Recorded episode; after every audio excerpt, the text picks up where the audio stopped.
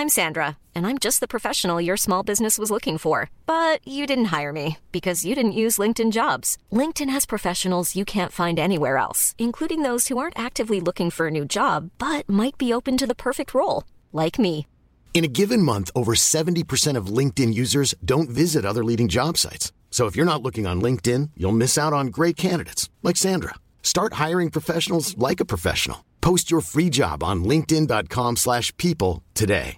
It's that time of the year. Your vacation is coming up. You can already hear the beach waves, feel the warm breeze, relax, and think about work.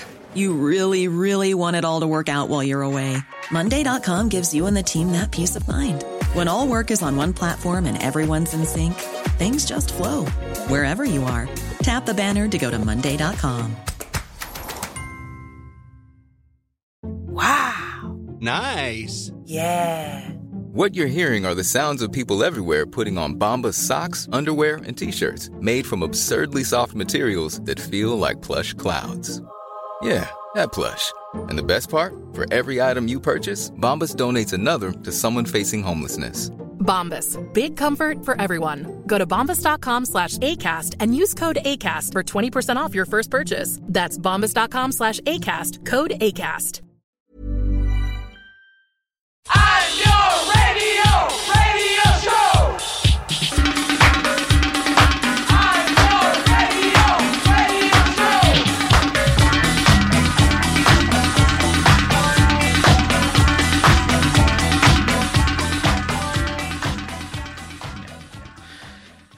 Hello and welcome to the Nialler9 podcast. It is Niall and Andrea on the Nialler9 podcast. And uh, how are you, Andrea?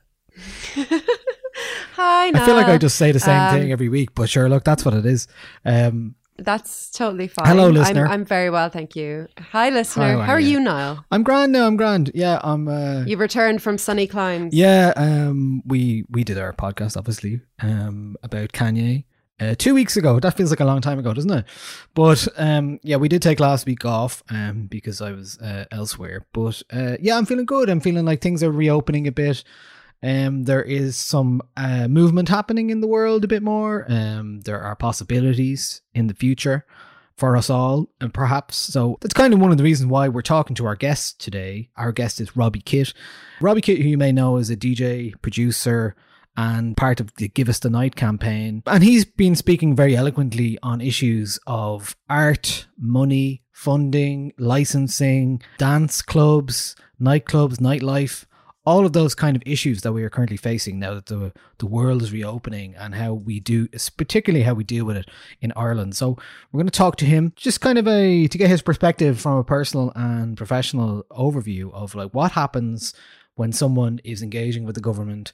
How do you, how do you then move forward from that and how do you then apply that to your everyday life and your professional life and all of those kind of things if you like what we're doing here do not fret if you want to support us, you can give us money. It is patreon.com forward slash Nialler9. Don't fret, just give us money. Uh, hmm. patreon.com forward slash And uh, if three are out there listening, we are willing to become yeah. the three Nialler9 podcast for the right the, amount of the money. Nialler3. Nine or three. So, Wonderful. Yeah, we can we can make that happen, guys. Come on. We we're we, here. We have a prize. We're here and we're ready.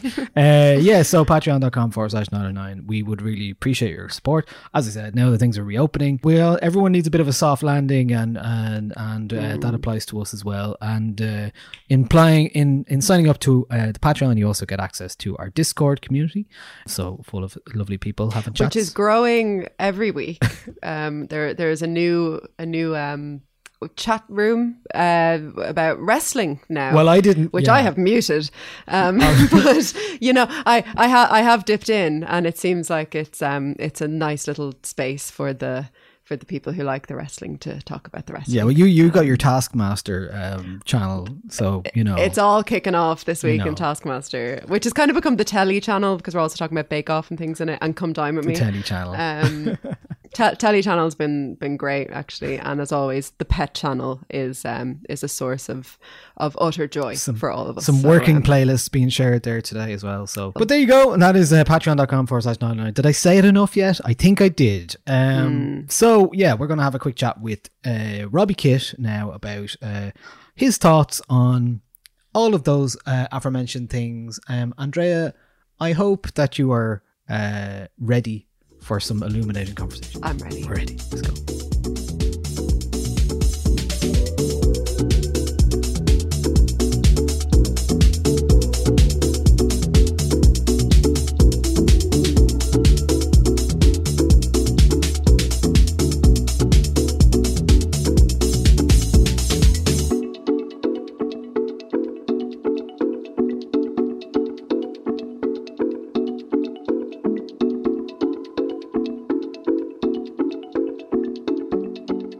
So yeah, Robbie, a lot of things have happened, and a lot of things have not happened in the last year and a half.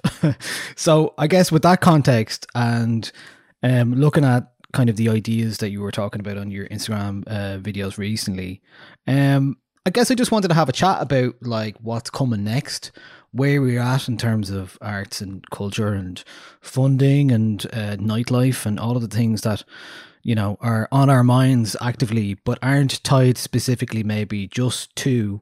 Although there is obviously the life uh, life report as well happening, so we can talk about that as well.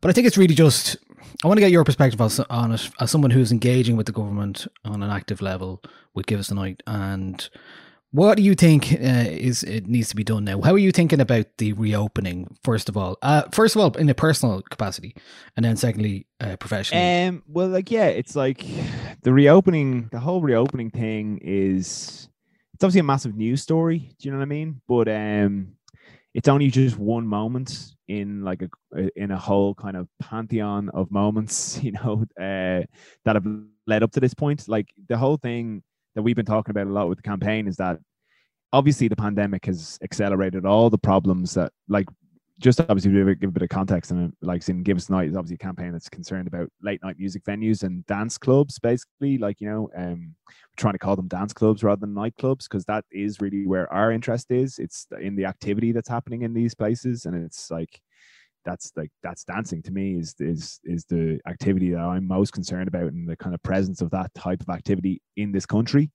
Um and that type of behavior has been under threat in this country for literally the best part of 90 years. Like that's the reality of it. So like while we obviously are at an existential moment with the pandemic and with all the implications of what COVID means for, you know, particularly for nightclubs, for late night music venues, and just for kind of st- standing, you know, free moving venue spaces in general.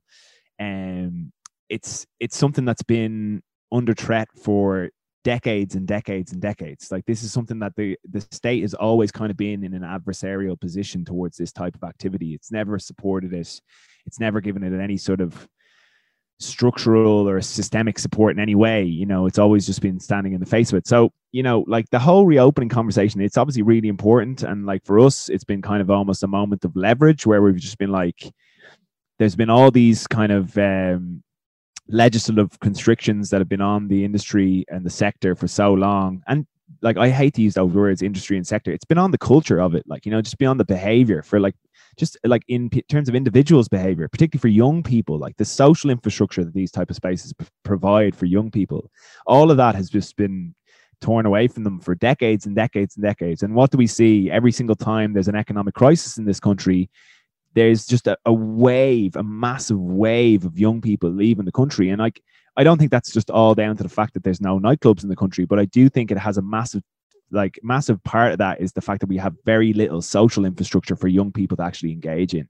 So like this whole reopening thing, you know, it's it's obviously really really important, but like you know we're already way behind the rest of Europe in terms of what we've actually been trying and how we've been learning from the experience of the pandemic. And like you know, it wouldn't fill you with a huge amount of confidence. You know, to be honest, like even from our perspective, we've had really, really, really good engagement with the Department of Culture, and I think that that's really important. Like you know, if I I always give the story of when I first contacted the Department of Culture when uh, I got involved with the campaign. Sunil kind of has been involved with this campaign since 2004. He was one of the founders of it, kind of reinvigorated the campaign in 2018. And I got involved then. And I, like saying, we did about a year of research and then we kind of presented that research to governments. And when I contacted the Department of Culture in January 2019, which is not a long time ago, their response was essentially like, "What are you talking? You're talking about nightclubs. Why are you why are you contacting us? We're the Department of Culture. Uh, you need to be getting onto the Department of Justice." So, like, we've at least advanced the conversation to the point where the Department of Culture accepts that these are cultural issues, and that's like that actually that ha- had to happen. That was that's a kind of a, like it's just a position change from the government where they actually recognize the cultural importance of this type of activity. Um, and now we obviously have the nighttime economy task force response uh, re- report being published uh, today and it's like you know we've gone through extensive consultation with the department of culture and they seem to understand these issues but at the same time the department of culture doesn't have a huge amount of power within the kind of the the government departments and the kind of the final book always stops with the department of justice and while you know we obviously have commitments from the Department of Justice as well, it's not like we haven't been talking to them. You know, Helen McEntee came out with these announcements in February. Uh, there was more announcements from Hildegard Naughton today as well in the in the papers, and it's great to see that. But again, it's you know, it's a really common problem across all government departments where just the pace of this change is just it's not it's not really it's just not really responsive enough to like the needs of the industry like this is something I think we see with loads of different issues. You know, even like the other day when the heads of Sláintecare quit because they were like, "This is taking too long." Like, I have a lot of sympathy with those people. Do you know what I mean? Like, that's the exact same experience that we're having, and it seems like that's the exact same experience that people are having across a myriad of issues uh, when they're trying to deal with government. So that to me seems like yes obviously there's there's specific roadblocks in regards to the issues that we're trying to advance but there's also this this systemic thing which is like it's across everything, you know, and it's um and it's you know through kind of trying to create room for these type of spaces that I've become a bit more familiar with my, myself. A lot of me, a big part of me was kind of like, geez, I'm just trying to make the clubs open a little bit longer. I didn't really want to encounter all the systemic mm. issues that are at the heart of our state. but mm. um, unfortunately, that is the reality of it, you know. What is it, do you think, that drives the reluctance of the government to engage with things like nightclubs and nightlife as a as a cultural entity? Is it is it as simple as the fact that we've had a center right government for a long time and they're less likely to go to these spaces? Or what what what is it that you think is stopping them from engaging with them? Yeah it's a it's a really interesting question. You know it's a hard it's often hard to understand it i think entirely from our perspective because i think all of us would be sympathetic to that these like issues need to be changed and they need to be changed urgently I think it is also a really complex thing. It's not something that can be simply unpacked, you know, mm. because, you know, as you say, yes, there is this lineage of conservative, you know, kind of con- constrictive laws that prevent our own personal autonomy because there's a lack of trust. There's an infantilizing of the Irish people in mm. relation to like how they'll behave after a certain hour which like all of that I frankly find just disgusting and so disrespectful. And it's just it's not even borne out in any sort of it like that is to me a very cultural legacy, very clear cultural legacy of the Catholic Church and the way in which this state has been structured uh, since its inception. And like those type of aspects of the law, they they're not even functional. You know, like in mm-hmm. like something that I've been saying a lot today is like you know there was research done by i think uh, like in uh, i'll actually cite this correctly there was research done by the European uh, Alcohol Study Group, and they basically found that during the lockdown, alcohol consumption in this country remained stable. So there's no change, even though the licensed premises have been closed for the entirety of this time. There's been no change, and I think that we we constantly encounter this idea that there's this inseparable connection between alcohol sales and enter- the provision of entertainment, which is actually mm. this that's such a terrible thing for you know the music industry for the entertainment industry obviously the funds that come from alcohol industry it, it, it does you know power a lot of things within the music industry but it's it's also constricts so much of the behavior and the c- cultural behavior that we can engage in and like one of the things within the report today that we've been trying to push is the idea that we will expand out the kind of uh, nighttime offerings to spaces that are not just licensed uh, spaces. So, like you know, expanding out these type of offerings to art gallery spaces, community art spaces, um, and like not having them just in the city as well, having them all across the country. Like you know, from my perspective, I see community structures like the GAA, for example, as being like a really actually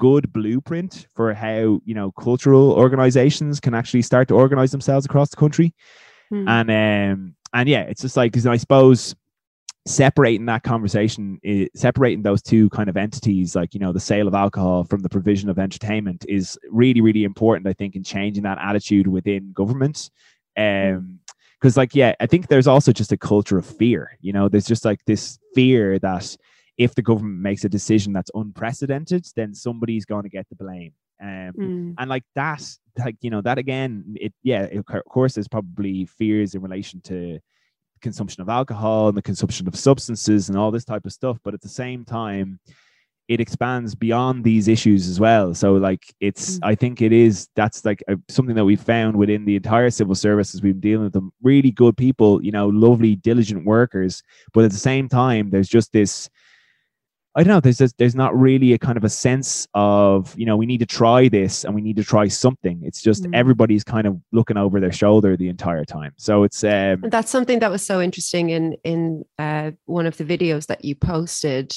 about this that I wanted to ask you about these these advising bodies who the government are relying on for data about basically the decisions that they're going to make so that if they do do something as you said unprecedented that they will have a third party body to fall back on and to cite as as their sort of research unit. And of course having those bodies is inherently problematic as you outlined in that in that video because it is their job and they rely on on that as their job. So maybe if, if you could explain a little bit about how that how that system works in in detriment to to making changes Yeah, absolutely. So like in so like yeah, this is the consultancy process that our government kind of engages in in any decision making process that they are working on.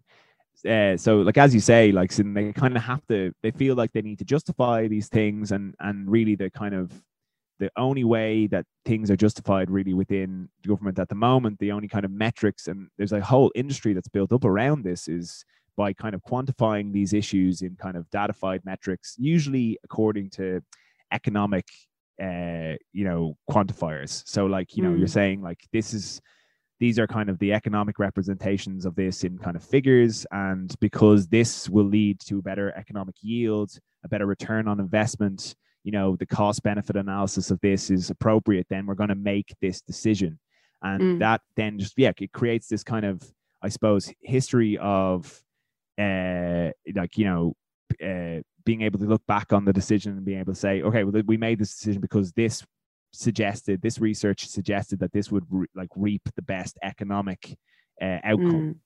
now like that is just so in itself is also just incredibly narrow. It's such an incredibly narrow way of making decisions. And while like you know i wouldn't be one to say that we should throw economic metrics out of the out of the uh like like the situation altogether it's it's still a situation where it's like it's just so myopically focused on these things Mm. that we just we ignore all the things that lie beyond that. And there's some things that we just don't have appropriate like in metric devices to describe and that's really kind of our emotional well-being our our societal well-being you know the ways in which we actually I, I suppose the connections and emotional connections that we have with society and the people around us and all those type of things which are much bigger parts of our lives Mm. um, and so, you know, you have a situation where you really just have like economists who are writing policy on culture and they don't have any sort of perspective on culture. We see this obviously in like our tourist uh, policy, I think most uh, evidently. It's like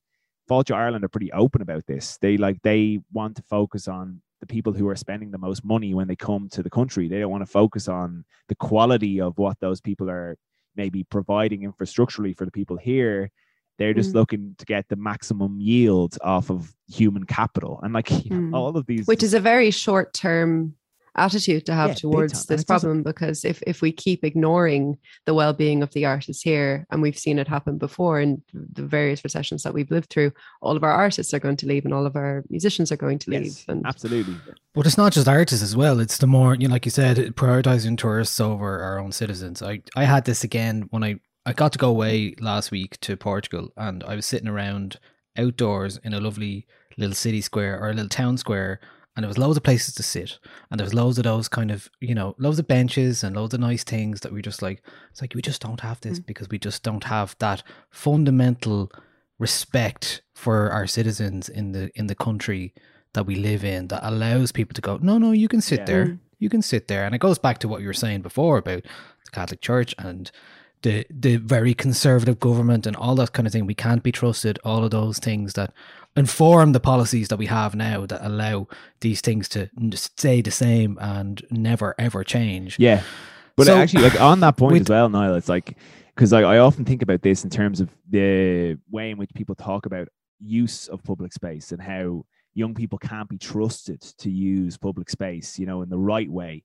That's something that often is levied, and I, I just think about that. Like I just think about that so often. I think about how how can you expect people to learn how to use public space if they don't ever have it you know um because most of i think for most young people in this country the a lot of their social experiences are happening in private spaces you know they're happening in commodified Yeah. spaces where they're going and they have to buy something and the kind of way in which you behave in those spaces is distinctly different to how you behave in public spaces. But we don't really provide these kind of spaces for people to learn. And like that's the thing is like people aren't, aren't going to just pick these things up up off the ground you know? And like maybe there will be a kind of a a somewhat te- like you know tension kind of filled time where people are going through this process of learning of how to use public space or how to go out a little bit later at night. That's probably going to happen. But if you don't opportunity to learn then they never will actually begin to behave in a in a better way. I don't I don't think that you tell people to lear- like you know you I don't think people learn in a dictatorial way. I don't think you say to somebody this is what you do and that's how you behave. Now you've learned because I've said it to you. That's that's just not the way humans actually develop. You know, we learn through experience. And if you restrict people's experiences, then you're going to have people who are behaving in you know stunted ways that's the reality and like Yeah. in, from and we've seen that play out with Yeah. um with the lack of public space um in cities certainly uh, during the pandemic when you when you start cordoning off areas and not allowing people in people get frustrated and and people fight back against that and then it's very easy for the government to turn around in that instance and say well those people these people don't deserve this public space because look how they act when we take it away which is a very as you said like kind of you know it it it is it, it is inherently untrusting.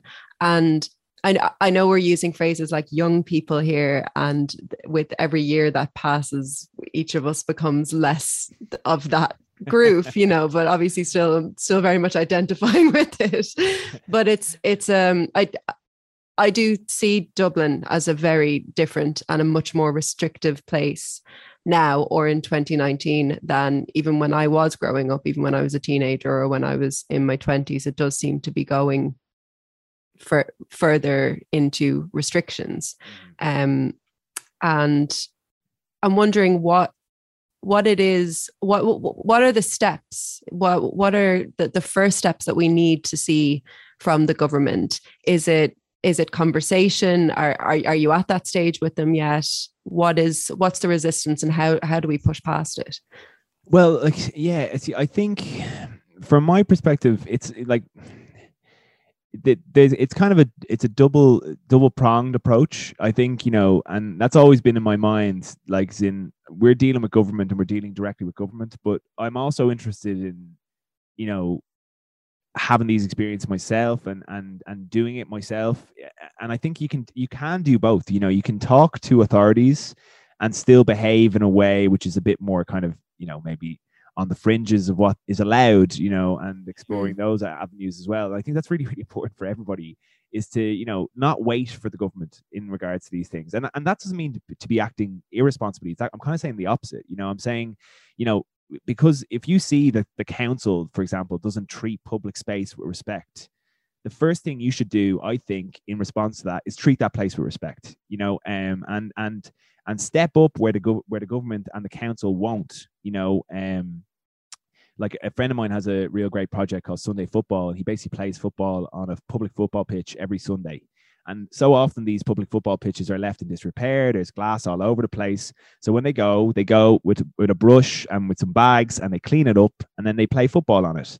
And you know, they are are often encountered by locked football pitches and the, like you know the council locks it up because they're they say it needs repairs. So in, in, in those instances you know sometimes they they might come back a little bit later and they find that the lock is gone and then they fix the the, the pitches and then the pitches are fi- fixed and the council doesn't have to do that job. And like Mm. i think in a lot of ways like there's issues there's small issues that we wait for the government and the council to fix. Whereas we actually can just we have the resources to fix them ourselves. We can just do it ourselves and mm-hmm. there's no point in waiting for them because it is really really frustrating. Like i can't overstate how unbelievably slow and sapping it is to try and deal with government around these issues. It, it just takes so so so long. And like we are at the stage where i think we've changed the dialogue for example around late night music venues you know around club culture. Like this is something that just wasn't really mooted in a you know a, a governmental context in ireland from my experience ever do you know what i mean so we've gotten to a stage where again like like you know last week or two weeks ago at that uh, reopening meeting with uh, the Taoiseach and the Taoiseach, you know, Leo was going on about how he wanted the offerings in Dublin to be comparable to those in Berlin and Lisbon. You know what I mean? And like when we have people, as if that just happens because you wish it. Yes, well, like then there's also you know a real there's a real symptom I think with the government these days where they like to say things that make people feel happy, but then the actual substance behind their words is is not really forthcoming in any sort of meaningful Mm. way. So like in you know we're very aware of that as well, but at the Mm. same time, to even hear that dialogue change is really important because you know otherwise we're just we're really kind of going up against like a genuine adversary in the government. Now it feels Mhm. like, to, from my perspective, we've gotten to a point where the democratic representatives, you know, our pub, our public, publicly elected uh, politicians, they seem to be widely supportive of these measures, and you know, the public seems to be widely supportive of these measures. Now, now maybe there still is some kind of lobbies, maybe the public health lobby might want to have a, a thing or two to say, but again, we're very willing to engage in these conversations. We don't want to shy away from them um i do think that it is like an incredibly short-sighted way to like to address these issues by just banning this type of behavior outright. I think that's a really really like conservative way to approach these issues. I don't think it solves anything. Um and again like the, the like things we're calling for is not necessarily that every single venue in the city is allowed to open for 24 hours. Do you know what i mean? Like sin we're talking about Yeah. specific venues that have a very specific function and they are allowed to stay open later because of their specific function. That you know the function of dance clubs has never been recognized by the state. So you know that function is an unprecedented move but it's also nothing unusual if you were to compare it uh, like to countries across the world. So Mm. yeah it's it's one of these things where i think you know we we i'm always going to advocate for being very open and transparent with our discussions with government like i think that's really really important. We need to engage with the government and we need to make sure that like sin we're having the conversation on our terms rather than those terms being dictated to us from you know people who are not familiar with the industry or even just the media who like to sensationalize things and like to create their own narrative which is going to you know create maximum engagement with their news stories those type of things are not constructive for us to actually like you know have this conversation and like even in Mhm. terms of like public health officials there was like doctors who were involved in the changes that were made in 2008 which increased the cost of the seo and really kind of led to we think a lot of the decline in the venue numbers over the last decade like there was a famous quote where one of the doctors said that they'd never seen the inside of a of a nightclub yet they were the ones who were coming up with the regulations that were meant to like control these spaces so Mm. I think that that insight just has to come from people who have experience of these spaces, and it, it's no longer the case that people who have no idea of what they're talking about are dictating the rules by which these th- places operate. You know, that just can't that can't be allowed to continue. And if it does, then the industry will collapse and it will be replaced by illegal events. That's that's inevitable. Like you know, Mhm. Yeah. So, do you think the um, like with today with the night, night nighttime economy task force report coming out, is there is there light in that? Do you think for us to look? yeah at? like sin i think so like again the like the the time frames that are being given for the changes are still not acceptable from our perspective you know it's uh the changes need to happen now like we we we've been really not like we've not been mincing our words when we've been talking to the to the like the minister for culture we've made this point directly to the minister of culture directly to the taoiseach directly to the Taoiseach now at this stage we've talked to like the highest politicians that are in our public offices about this issue. You know, the Minister for Justice, the Minister for Planning, everybody is aware of these issues. So, like, you know, that's that hopefully means something. You know, that hopefully means that these issues will advance. Um, it's just now we're kind of eh, coming up against this more systemic, uh, like malaise that has seems to hold all of our public institutions and again, that's like an issue that's kind of bigger than this one particular issue from my perspective. This is something to do with a kind of a, a wider issue that is a real problem within all our public bodies. Um, so like in yeah, I think that there is like I think that the, like you know I'm I'm quite self-critical, and I think that we I I don't want anybody to be thanking give us the night for the work that we've done until we're on a dance floor and we're beside each other at six o'clock in the morning and you're kind of We can we can buy you a pint then. yeah, you're knocking me on the elbow and we're just like giving each other the thumbs up, you know, like that's like when, that would be great. That would be a great moment. Uh, but like, and I'm sure that that will happen. Mm. But like, in yeah, it's it's just an issue of like I, I'm also very aware, and I don't think that I think Sunil is very aware of this as well. That we just we're not ready to be codded on this. You know, we're not really want we don't want to just take what the government's saying. They're saying a lot of really really positive things in this report. They're saying really really really really positive things. I don't want to get like get that misguided. But we've Mm. also heard them say positive things before, and we haven't seen meaningful engagement beyond that. Now, the whole point of this nighttime economy uh, task force report is that it is talking about kind of moving into the final phases of this. There is a recognition that we've gone through like, you know, an eight month consultation process already. And now there's more consultation that needs to be done. And listen, we're here and we're willing to do that. Like, you know, and we're going to go through that process as well. And we're always going to be here if the government want to consult on these things. But at the same time, yeah, it's it's really getting to the point where we just need action at this stage, you know. Mm.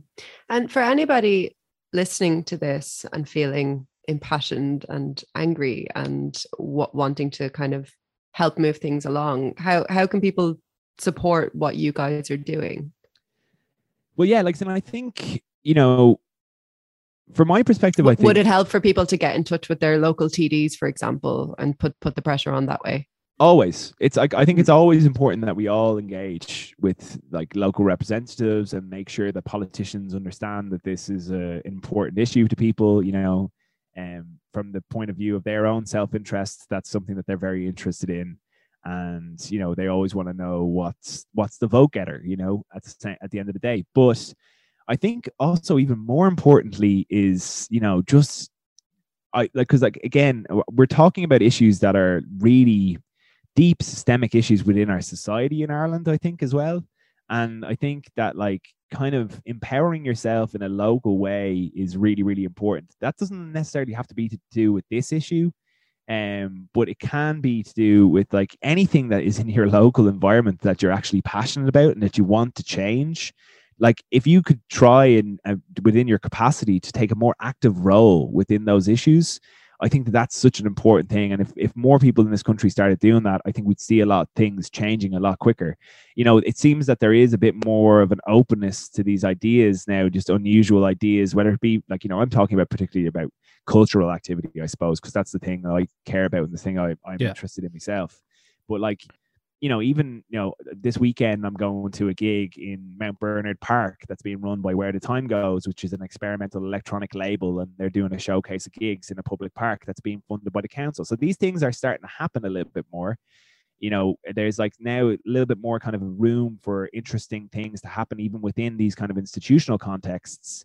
But even if there isn't room for that, just do it yourself. You know, just like I think that people just need to like find ways to responsibly do things and like you know that's not about going to an area and putting on a gig and trashing the place it's about like you become the authority. You just become the one who is going to dictate the rules. You you you know yourself what it takes to do something sustainably. You can't go to a place, a park, and like you know bring a speaker and play a little gig and thrash the place and then expect that you can come back next week and do the same thing again. You know, you have to treat these spaces with respect. So I think, yeah, like I said, it's like one of them I would love personally to see small pockets of people just doing their own thing, just being like, right, fuck this. You know, it's like as in I'm I'm tired of waiting for the government to give me permission to do this. I know what I'm doing is nothing there's nothing wrong about it. I'm literally just providing social infrastructure so people can go and hang out in places. That's it, you know. So um like I think that that type of activity is like it, it, we we really underestimate in this country like how little social infrastructure we have. I think you know, Mm. and how little, how few points we have to connect with people outside of the pub. Really, like you know, and listen, like this is not an attack on the pubs as well. I have to be really clear about that. Like you know, the pubs. I love a pub, and I love having a pint and a chat in a pub. It's great, but we need more options to. Ex- It can't be the only thing that we can do. Yeah, You know? Yeah. and like saying if we're if we're constrained just to that it just really constrains so much more of our behavior beyond that as well like you know so yeah there's there's like loads of kind of you know practical classic ways you know mail your politicians and get in touch with them for sure but i do also think that like we need to kind of start trying to move towards having experiences in public space with our friends you know social experiences as much as we can. I think everybody has had this experience over the last year just not being able to go to places having to hang out in parks and outside and all that type of stuff. I think for a lot of people that's been a really rejuvenating experience. Like people have been like wow this is amazing. Like this is actually this is a really interesting way We're- to we're- actually you're kind of like breaking the mold a little bit of like what we were able to do before because you know it wasn't socially acceptable to you know hang out in a park or whatever Mm. and it is now you're being encouraged to do so but yeah i guess you'd hope that some of that stuff will not just disappear because the pubs are reopened and everything else is reopened as normal do you know what i mean like Yeah.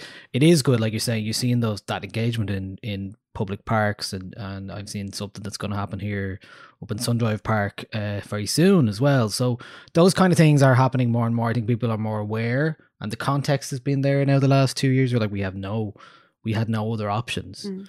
But I hope that doesn't get forgotten. But I think there's still that backdrop of we're not really allowed to do this. Yeah. Mm. do you know what I Yeah. mean? Like we're there, we still are a bit like, oh fuck, I don't, I'm not supposed, supposed to be doing Yeah. this stuff. You know? yeah, I, th- I think a lot of Like, Irish permission. people. You need permission for all of these things. I think a lot of Irish people don't know what the rules are when it comes to public space, and we we can be a bit hesitant to use it to its full capacity because we are afraid of the guards coming along, for example, and mo- moving us along, and cer- certain kind of um, certain groups in society will will obviously be more afraid of that happening, you know, because um, we we know the problems with the Gardaí, Yeah.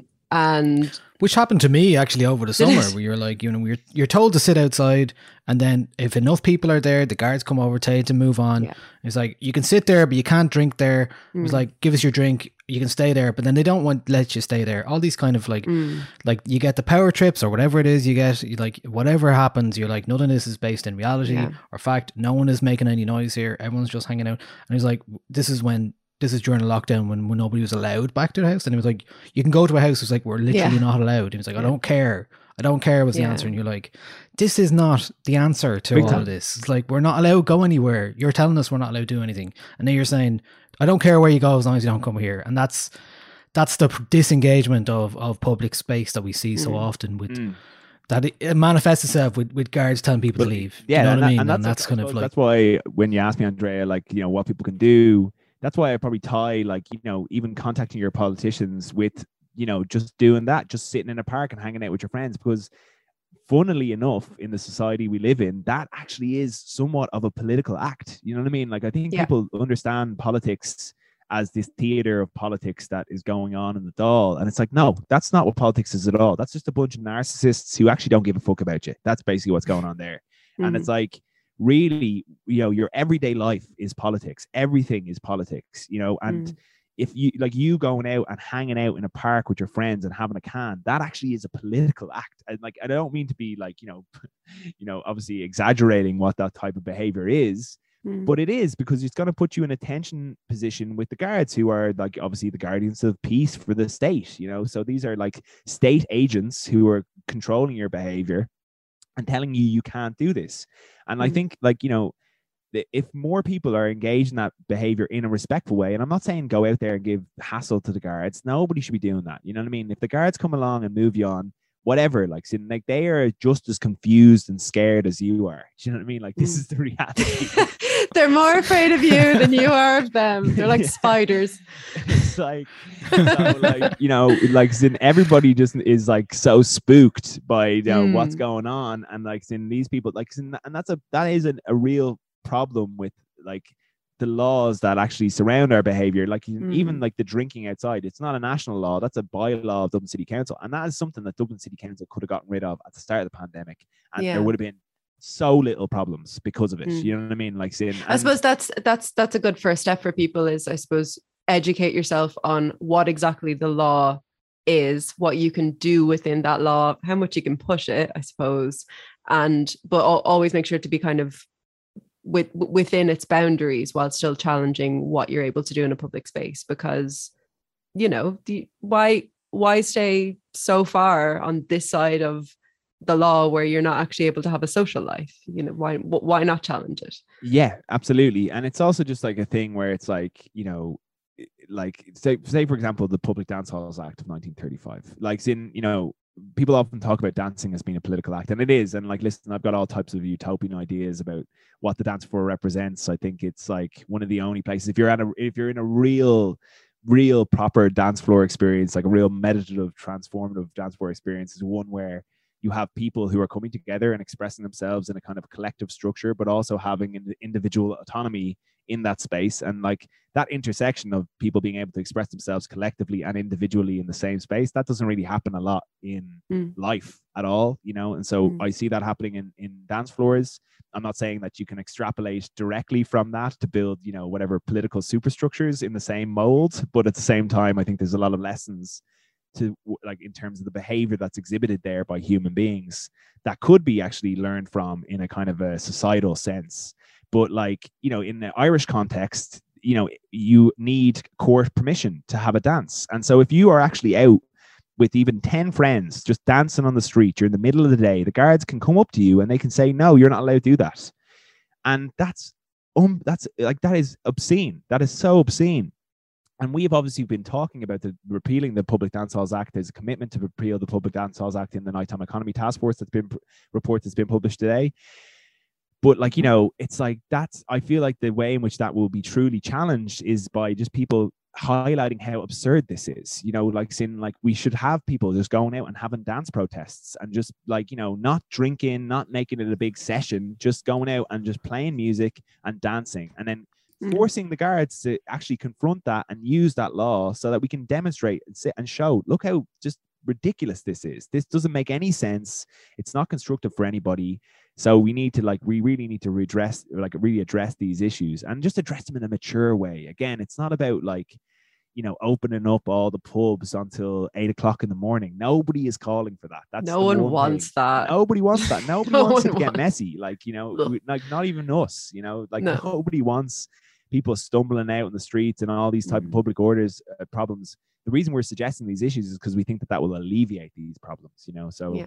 yeah, I think it's just again, it's about having a mature approach to these problems, and then also taking autonomy within your own local space, uh, spaces that you understand as well. Like, you know, I think uh, organizing things amongst your friends, you know, don't invade environments that you're not a part of and that you don't you're not familiar with you know don't go sessioning beside somebody's gaff or anything like that. Just people we all know we all have the like autonomy and the cop on to be able to behave in a mature way and that's just the way in which we need to go about it you know?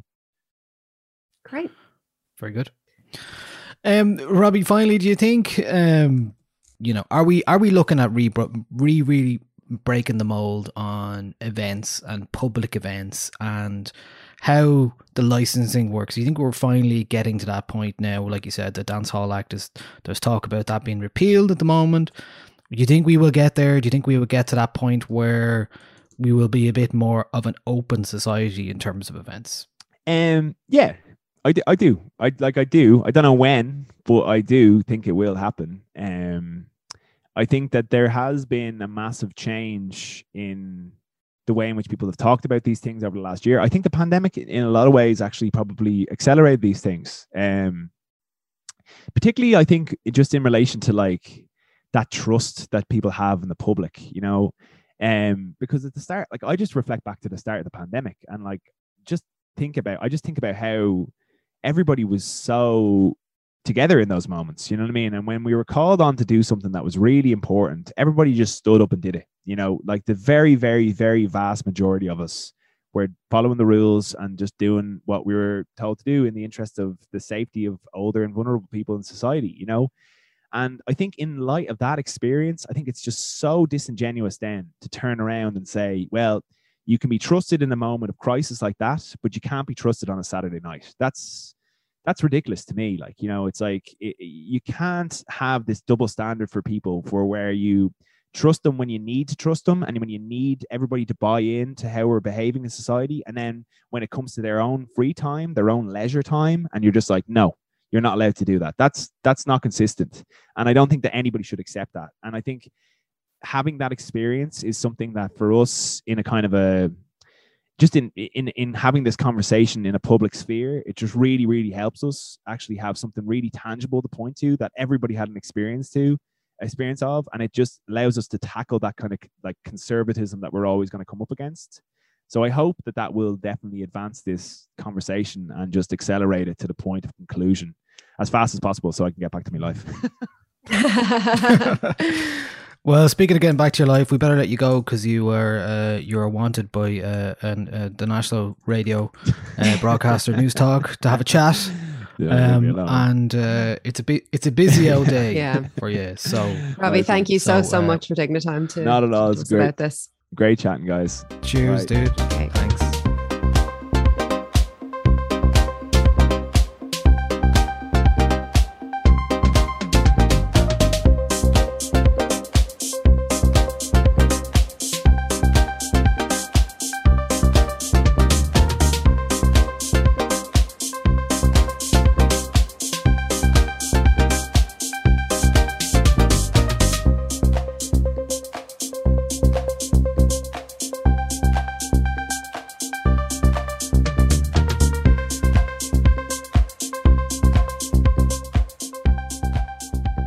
Okay, thanks very much to Robbie for taking time. Uh, today is a particularly busy day as we record.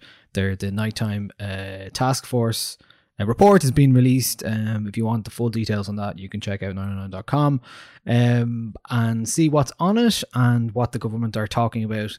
I think there is some hope based off what's been coming out so far about licensing hours, all those kind of things, staggered closing times, the things that uh, Robbie talked about and mentioned there briefly. I guess we did. We wanted the chat to be a bit more, you know, uh, wider than just like what's happening today. I think this goes so much further than just reopening. You know, these these are issues that we've been having, like Robbie said, for a really, really long time. And I definitely feel very impassioned by what he was saying about getting involved in the local area and making public spaces our own. So um, I hope that that message is is carried through to our listeners who are sound and could probably do nice things in public spaces. And I look forward to them. Yeah. Well, hopefully we'll all Yeah. get back to that very soon. And uh, Yeah. I, I for one, welcome our public space overlords, whoever they may be. As as do I. Um, can I plug my thing? Please do. So, hi, listener. It's me, Andrea. If you listen to this podcast and you're like, God, this Niall guy goes on a bit, I'm really only here for Andrea. I have my Fair, own podcast. I have my own podcast now. It's called My Favorite Albums, produced by Tall Tales. Episode three is out this week with Claire Beck discussing Laurie Anderson's um, 1982 debut avant garde record, Big Science.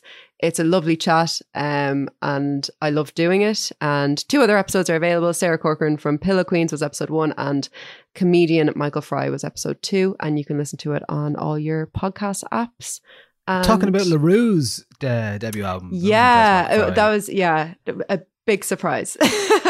Yeah. but you know, I I would have had absolutely no other cause to go back and listen to that album. Um, if it wasn't for that. So It did prompt me to go back and listen to it a little bit. a good yeah, album. last on Saturday. It's a good yeah, album. Yeah, yeah. yeah. um I haven't heard it for quite a while. quite a while. Bulletproof holds up. It does, yeah. Really absolutely. does. Yeah. So you can listen to that on uh, any of your. I, I think there is some issues with a couple of the. I think we're not quite on Acast just yet, but we're definitely on Apple and Google and Spotify if you just search it there. And maybe tell a friend because it's new and I'd like people to hear it. Thanks. Bye. Thanks, bye. Thanks, okay, bye. well, you heard you heard the lady, um, and because she is a lady, Oh, yeah. um, so you have to listen to her. Um, but we will be back next week talking about um, who knows what. Thankfully, we we skipped the week where uh, Drake released a, a, a very long and boring album. Mm. and, uh, I just listened to the No Encore uh, review of it and texted Dave in the middle of it, and I was like, "Thanks for listening to that album, so that I didn't have to because there's absolutely no way going near honestly. It's it's very it's very uh, bland. It." It's Yeah, I'm fine, fine, thanks. Certified bland boy. Yeah, All right. Do you know what I've gone back to? Sor-? Sorcha Richardson's 2019 album, First Prize, Bra- per- First Prize Bravery. Um, Which is the choice nominated. I, I think it was because it was nominated for the choice and I was a judge that year. I just haven't returned to a lot of those albums much because I was listening to them so much that year. But um, the the song "Honey" just got stuck in my head the other day, and I've just been listening to it nonstop. The the Very album, nice. um, which has been great. Really enjoying that. Great. I've been enjoying uh, the Little Simz album. Sometimes I might be intro- Yeah. introvert. Uh, been Yeah. enjoying that a lot. It's very long, but it's that's not a criticism. It's just uh, it's kind of one of the nice things to stick on. There's some great tracks on it, Mm. and uh, I really enjoyed the vibe of it. So that is something. Oh, something yeah, a one- new album I'm really enjoying at the moment. One other thing I want to bring up: when did we start calling it the Mercuries? Um, and let's stop doing that. Pe- Who calls people, it that? so many people I saw on Twitter and so on saying like, "Oh, the Mercuries is tonight. Who do you There's think's going to win?" there's only one award. There's only one award. Please like- stop, my friend. Please like the the choices, the choices prize. Like it, do, it doesn't make sense to me. Um, yeah, Yeah. just wanted to The choices. moan about that. The cho- the choices. Hmm, that I'm not opposed to, actually. Okay. choices. Love it. Love it. All right. We'll be back next week and uh, we will talk to you then. As I said, patreon.com forward slash nialler9 uh, from a fiver a month and say hello. And, uh, and Andrea, um, your podcast is called My favorite album with Andrea Cleary. It's available on most of your things. Just search for it. You'll see it. Great. Okay.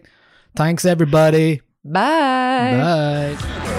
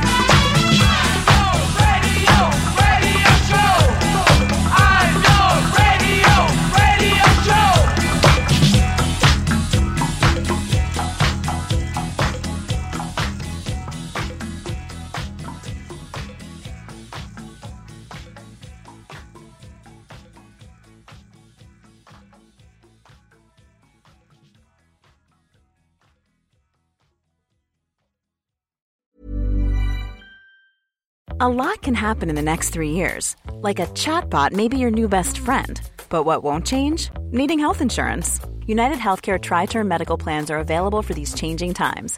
Underwritten by Golden Rule Insurance Company, they offer budget friendly, flexible coverage for people who are in between jobs or missed open enrollment. The plans last nearly three years in some states, with access to a nationwide network of doctors and hospitals. So, for whatever tomorrow brings, United Healthcare Tri Term Medical Plans may be for you. Learn more at uhone.com.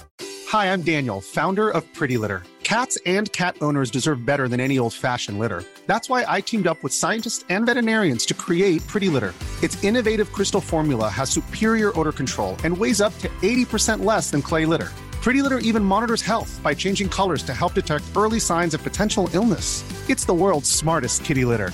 Go to prettylitter.com and use code ACAST for 20% off your first order and a free cat toy. Terms and conditions apply. See site for details. Planning for your next trip? Elevate your travel style with Quince. Quince has all the jet setting essentials you'll want for your next getaway, like European linen, premium luggage options, buttery soft Italian leather bags, and so much more. And is all priced at 50 to 80% less than similar brands. Plus, Quince only works with factories that use safe and ethical manufacturing practices. Pack your bags with high-quality essentials you'll be wearing for vacations to come with Quince. Go to quince.com slash pack for free shipping and 365-day returns.